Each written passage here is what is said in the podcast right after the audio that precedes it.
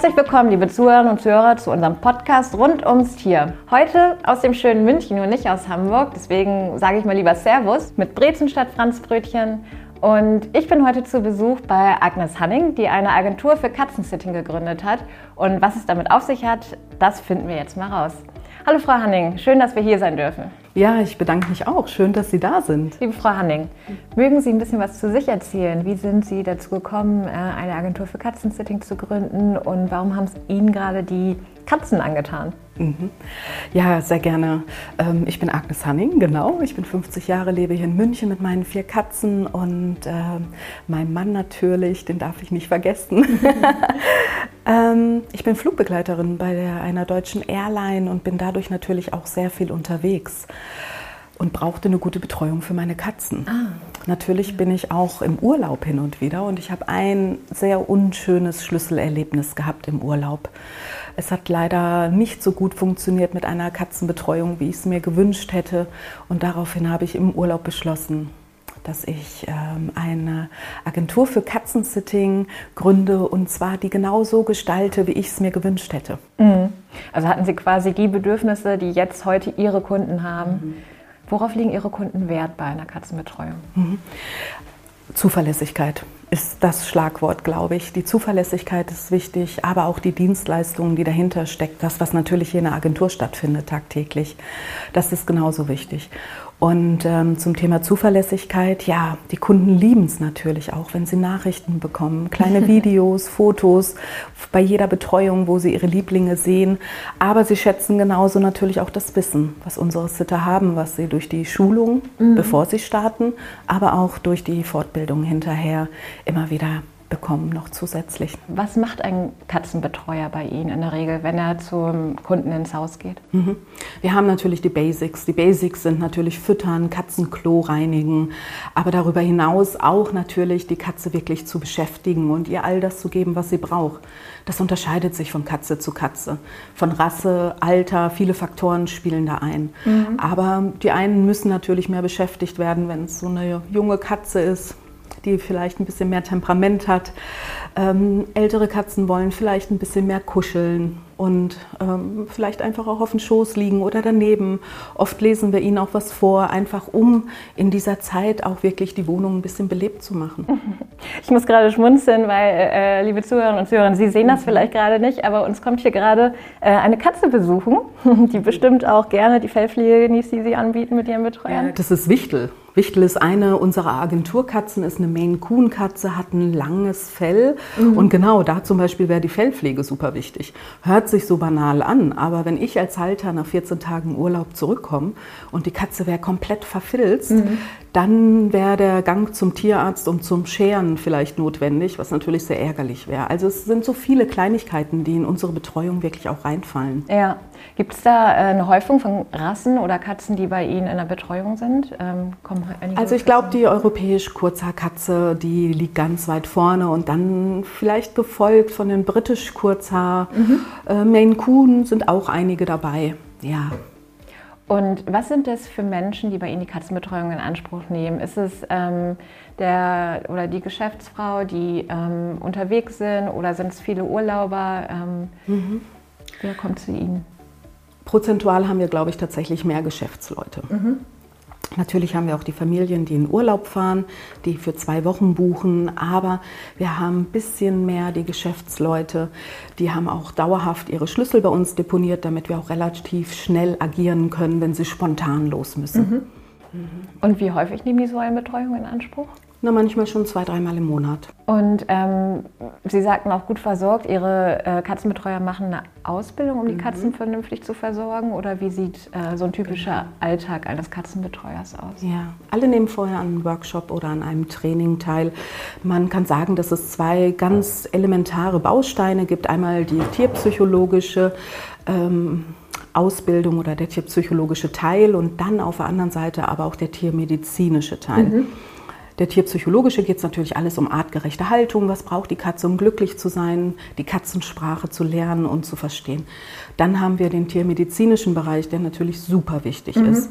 Es geht darum, dass unsere Sitter sensibilisiert werden, zu erkennen, wenn eine Katze krank ist, dass wir vielleicht zur Klinik oder zum Tierarzt müssen. Es geht aber auch genauso natürlich um Medikamentenvergabe. Mhm. Wenn wir schon eine Katze mit einer Vorerkrankung bekommen und die benötigt Medikamente, wie zum Beispiel auch Insulinspritzen, dann lernen wir das alles während dieser Schulung.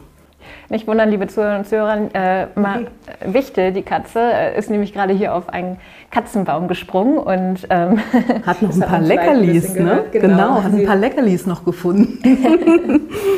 Genau, Sie sagten, der tiermedizinische Teil ist auch ein großer Part Ihrer Ausbildung. Gab es schon mal Vorfälle, dass äh, ein, ein Tier während der Betreuung krank geworden ist? Ja, leider, leider. Also das kann mal passieren. Für uns ist es immer wichtig, während der Betreuung Stress zu reduzieren. Ich glaube, mhm. das ist so unser Hauptaugenmerk. Die Katze soll glücklich sein, soll entspannt sein und soll nicht gestresst sein. Aber leider kann es natürlich doch mal vorkommen mhm. und passieren. Kleine Dinge wie zum Beispiel eine Blasenentzündung, wenn die kein Tier, also keinen medizinischen Hintergrund hat, das muss natürlich abgeklärt werden, kann aber auch durch Stress ausgelöst mhm. werden. Und für viele Tiere ist es tatsächlich wirklich auch, ja, es gibt Trennungsängste wenn der Sozialpartner weg ist. Wir ja, hatten jetzt gerade Corona und ganz viele Tiere sind natürlich ganz eng und ganz viele und nur mit ihrem Herrchen, Frauchen zusammen gewesen und sind es manchmal gar nicht gewöhnt, dass plötzlich jemand anderes in ihren Bereich reinkommt. Sehr Menschen Und dann haben wir natürlich den Punkt Stress und dann können auch einige Krankheiten auftreten, wie Blasenentzündungen oder was anderes. Mhm. Aber wir haben natürlich auch Katzen, die wir schon übernehmen mit Vorerkrankungen. Mhm. Und leider auch manchmal welche, die während unserer Betreuung, ja, wir hatten es einmal, ein, zum Glück nur einmal, die verstorben ist. Oh. Ja. Mhm. Klären Sie vorab den Versicherungsschutz mit den Tierhaltern oder wenn eine Katze erkrankt ähm, und eine Krankenversicherung mhm. vorliegt, ähm, fragen Sie da vorher nach? Wir schließen mit dem Kunden Betreuungsvertrag ab, wo wir sämtliche Sachen abfragen, unter anderem das auch. Und wir merken natürlich einen Unterschied. Wenn eine Versicherung vorliegt, dann ist natürlich die Bereitschaft, noch mehrere Behandlungen mhm. äh, zu machen oder noch mehrere ähm, Tests für die Diagnostik. Das, äh, ja, da sind die Kunden dann natürlich ein bisschen offener noch, mhm. als wenn keine Versicherung vorhanden ist. Es ist natürlich auch sehr kostspielig. Ja. Gerade im Bereich Katzen. Ähm, inzwischen haben wir so viele Probleme mit den Zähnen. Äh, relativ viele von unseren Kundenkatzen haben da Probleme, dass sie schon im frühesten Alter Zähne gezogen bekommen müssen. Und das kann natürlich mal ganz schnell im zweistelligen Tausenderbereich ja. liegen. Und neben den Zähnen gibt es andere Krankheiten, die häufiger mal auftreten? Ja, also natürlich Nierengeschichten, Schilddrüse. Also mhm. Katzen haben schon einiges das, die bringen schon einiges mit. Und was würden Sie sagen, wie viele Ihrer Kunden haben eine Versicherung?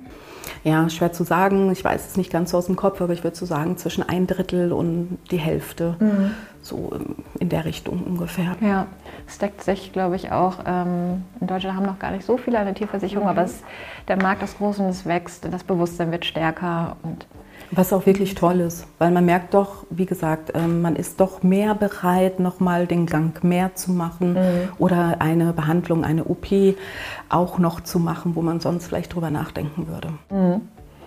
Und wie finden die Kunden den Weg zu Ihnen? Also man weiß, sitzt zu Hause und weiß, ich brauche eigentlich eine Haustierbetreuung, eine Katzenbetreuung. Wie finden Sie Meets und Mounts? Mhm. Meets und Mounts findet man eigentlich ganz leicht übers Internet. Einfach unter www.meets-mounts.de. Und äh, wir in München sind jetzt ja inzwischen schon seit sechs Jahren hier. Inzwischen läuft auch ganz viel über Empfehlungen. Und wir sind ja auch seit kurzem im Franchise-System. Hamburg und Frankfurt gibt es jetzt ja auch. Ah, und ja. genau alle, ähm, die dort auch Katzen nach unserem Konzept betreut haben möchten, haben auch dort ihre Ansprechpartner. Mhm. Was waren denn so Ihre schönsten Erlebnisse mit den Katzen, die Sie bisher erleben durften? Also besonders schöne Erlebnisse sind, glaube ich, immer, wenn die Tiere sehr scheu sind. Und man merkt, von Besuch zu Besuch schafft man es wirklich, das Herz zu gewinnen und das Vertrauen vor allem. Mhm. Und das Tier ist nicht mehr konstant unterm Sofa, sondern kommt langsam raus. Und irgendwann schafft man es dann auch, der Kundin mal ein Foto zu schicken, wie die Katze doch in der Nähe ist oder vielleicht sogar auf dem Schoß oder auf dem Sofa daneben. Und das ist natürlich wunderschön. Ich glaube, das sind so die Momente, die wirklich richtig Spaß machen. Mhm. Und ähm, warum gerade Katzen und nicht auch Hunde? Ist da noch ein mhm. Unterschied in der Betreuung? Absolut, ja. Also Katzen und Hunden sind vom Verhalten und vom Wesen natürlich komplett anders. Und äh, da ich ja selber Katzen habe, war es natürlich naheliegend, diesen Markt irgendwie ein bisschen zu decken. Und mhm. äh, ja, und alle Sitter, die bei mir arbeiten, sind wirklich auch Katzenmenschen. Mhm. Also das wäre jetzt auch schwer, diesen Switch hinzukriegen zwischen Katze und Hund. Ja, liebe Zuhörerinnen und Zuhörer, falls Sie eine Katzenbetreuung suchen in Hamburg, Frankfurt oder München, wissen Sie jetzt, an wen Sie sich wenden können. In diesem Sinne, vielen Dank, dass Sie eingeschaltet haben und bis zum nächsten Mal.